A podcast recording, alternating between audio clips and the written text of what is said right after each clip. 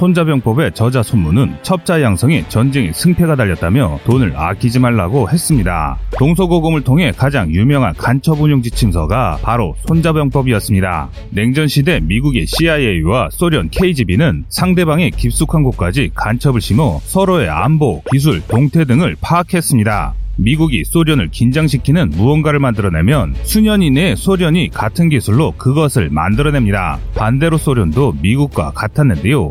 아무리 은밀한 장소에 숨기고 철통 같은 보안을 유지하더라도 유능한 스파이에겐 이런 철벽 방어들이 뚫렸다는 이야기입니다. 미 육군의 서머스 대령은 저서 미국의 베트남 전쟁 전략을 통해 미국이 전투에서 승리하고도 결국 패배한 이유를 스파이 전쟁에서 패한 것에서 원인을 찾고 있습니다. 이처럼 스파이 전쟁의 승패를 좌우한 경우는 세계 전쟁사에서 어렵지 않게 찾아볼 수 있습니다. 1990년대 초 이라크 전쟁 때 다국적군이 이라크 도심의 핵심 시설을 쪽집게로 집어내듯이 폭격했던 것은 미국이 이라크에 심어둔 HUMINT를 통해서 정확한 표적 정보를 얻을 수 있었기에 가능했던 일이었습니다. 세계 최강의 TECHINT를 구축한 미국도 전 세계 곳곳에 엄청난 예산을 사용하면서 HUMINT망 구축과 관리에 심혈을 기울이고 있습니다. 이런 사례는 실제 일본과 미국의 미드웨이 해전에서도 일어났습니다. 당시 일본군은 미드웨이를 기습으로 점령한 이후에 작전 계획도 수립해둔 상태였습니다. 그만큼 일본은 이 전쟁을 통해 세계 패권을 쥐려 했었던 엄청난 야심을 갖고 있었는데요. 하지만 일본의 우세한 해군 전력과 치밀한 작전 계획은 미국보다 뒤떨어지는 정보전으로 전세가 한순간에 역전이 되어버렸습니다. 미드웨이 승전 이후 각국은 정보전의 중요성을 깨닫고 정찰 자산 증강은 오늘날까지 이어져 오고 있습니다.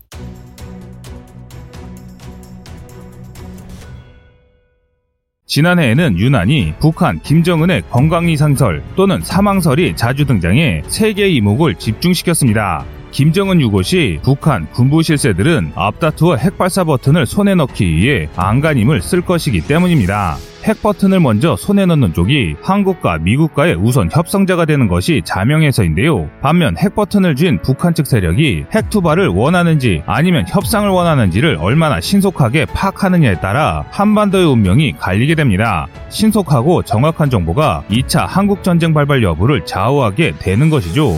작년 1월과 2월 두 차례나 두문 불출하는 김정은 행방으로 김정은의 건강 이상설이 대두되기 시작했습니다. 급기야 이례적으로 4월 15일 김일성 생일인 태양절에도 김 위원장이 참배한 영상이 공개되지 않자 신변 이 상설은 사망설로까지 확대되었습니다. 그러자 청와대 측은 한미정보당국이 김정은 위원장이 원산 특각에서 승마를 하고 제트스키를 타는 모습을 확인했다고 진화에 나섰습니다. 또한 한국 정부는 국가안전보장회의 상임위원회가 북한 내부에 특이도양이 없음을 확인했다고 발표했는데요. 이처럼 우리 정부 측 인사들이 김 위원장에게 특이 동향이 없다는 입장을 일관되게 유지할 수 있었던 것은 한미 양국이 연합정보자산을 총동원해 표적에 대한 정찰 감시 활동을 벌인 덕분이었습니다. 정찰 감시에는 크게 몇 가지가 있는데요. 그중 대표적인 것이 휴민트입니다. 즉 사람을 통해 수집한 인적 정보와 테킨트라고 하는 인공위성과 정찰기 등을 활용한 군사기술 정보로 수집한 정찰 자산을 말합니다.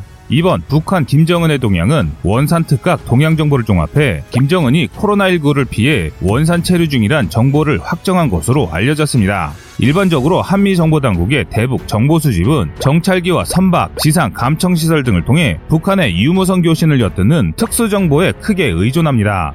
감청 요인들은 산봉우리 등 북한군 통신을 쉽게 잡을 수 있는 곳에서 24시간 첩보를 수집합니다. 북한과 동일한 언어를 사용하는 특성을 잘 활용하면 대화를 주고받는 북한 측 인사들의 출신지나 학력, 직업까지 어느 정도 추정할 수 있는 것으로 알려져 있습니다. 이 같은 첩보를 축적해 빅데이터나 인공지능으로 분석하면 기존에는 알려지지 않았던 새로운 정보 획득도 가능해집니다. 한미 군 당국이 수집하는 특수 정보는 북한 내부 동향 파악에 요긴하게 쓰입니다.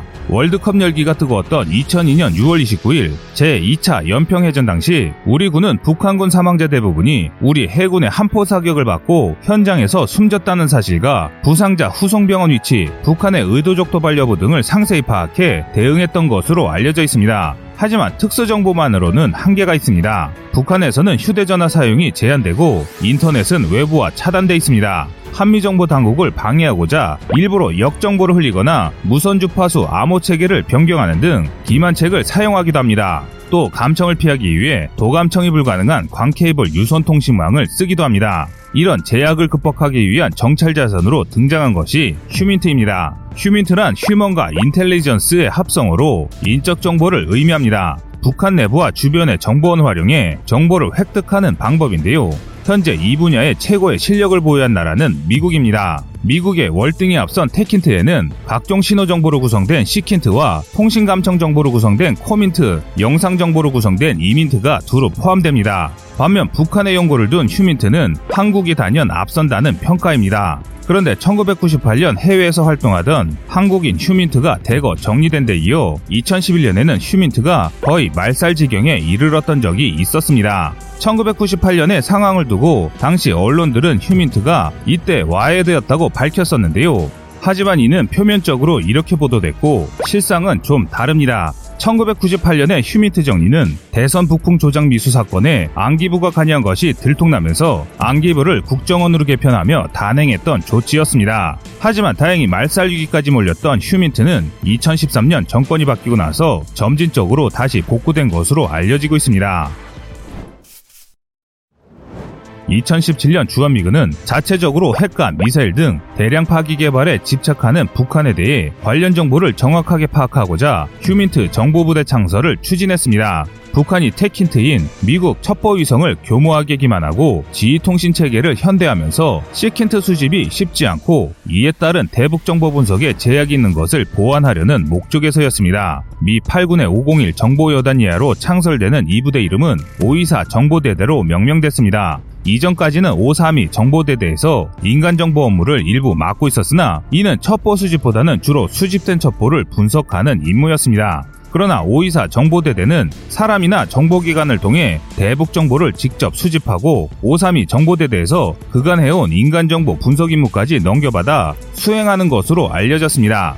미군 측은 이런 임무 수행을 위한 첨단 장비까지 확보한 것으로 전해지고 있습니다. 한반도 정부의 모든 정보 작전을 총괄하는 501 정보여단은 이하의 3정보 항공탐색 분석대대, 532 정보대대, 719 정보대대, 368 정보대대를 두고 있습니다. 과거 주한미군 부대의 방천 및 보안을 담당한 524 정보대대가 있었지만 폐지됐습니다. 주한미군이 휴민트 부대 창설을 추진하는 것은 대북 정보의 정확성을 높이고 정찰 자산의 사각지대를 보완하려는 목적인 것으로 알려지고 있습니다. 특히 북한의 핵과 미사일 능력이 고도화로 치닫고 있지만 핵무기 소양화 기술이 완성됐는지 또는 대륙간 탄도미사일 능력은 어떤 수준인지에 대한 정확한 정보가 파악되지 않고 있는 것도 대북 정보 능력을 확충한 배경인데요. 우리 군의 한 관계자는 북한이 최전방 부대의 통신망을 땅속 케이블로 이미 교체해 통신 감청 등으로 핵심 정보를 획득하기 어려운 측면에 있다면서 미국과 일본이 우리 국군정보사령부의 휴민트 능력을 굉장히 기대하고 있다고 전하기도 했습니다.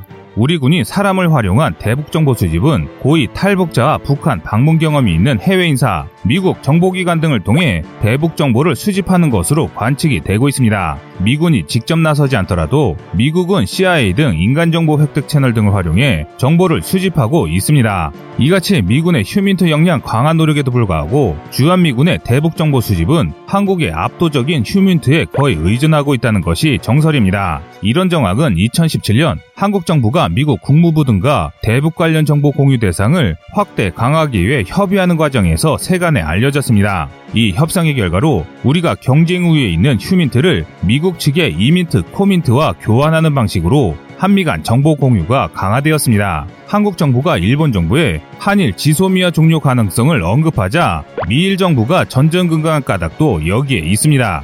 이전까지 미국 측은 주한 미군의 정찰 위성 및 유투 고공정찰기 등을 통해 수집한 영상 통신 정보 등을 제한된 범위에서만 한국에 제공해 왔습니다. 하지만 현재 한국의 HUMINT 수준은 미군이 획득한 정보보다 높은 수준으로 알려져 있습니다. 그래서 한국은 미군의 TECHINT에서 획득한 정보의 진위 여부와 신뢰도를 교차 검증해 줄 뿐만 아니라 미군이 수집한 정보의 최상위 위치에서 정보의 옳고 그름을 판단하고 있습니다.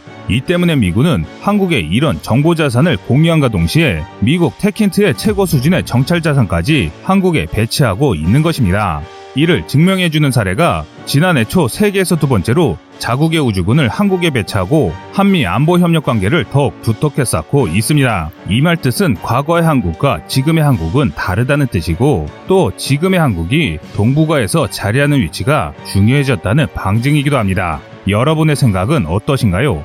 시청자님의 현명한 의견을 댓글로 남겨주시기 바랍니다. 여러분들의 좋은 의견이 좋은 영상을 만드는데 많은 힘이 됩니다. 이상 꺼리튜브였습니다.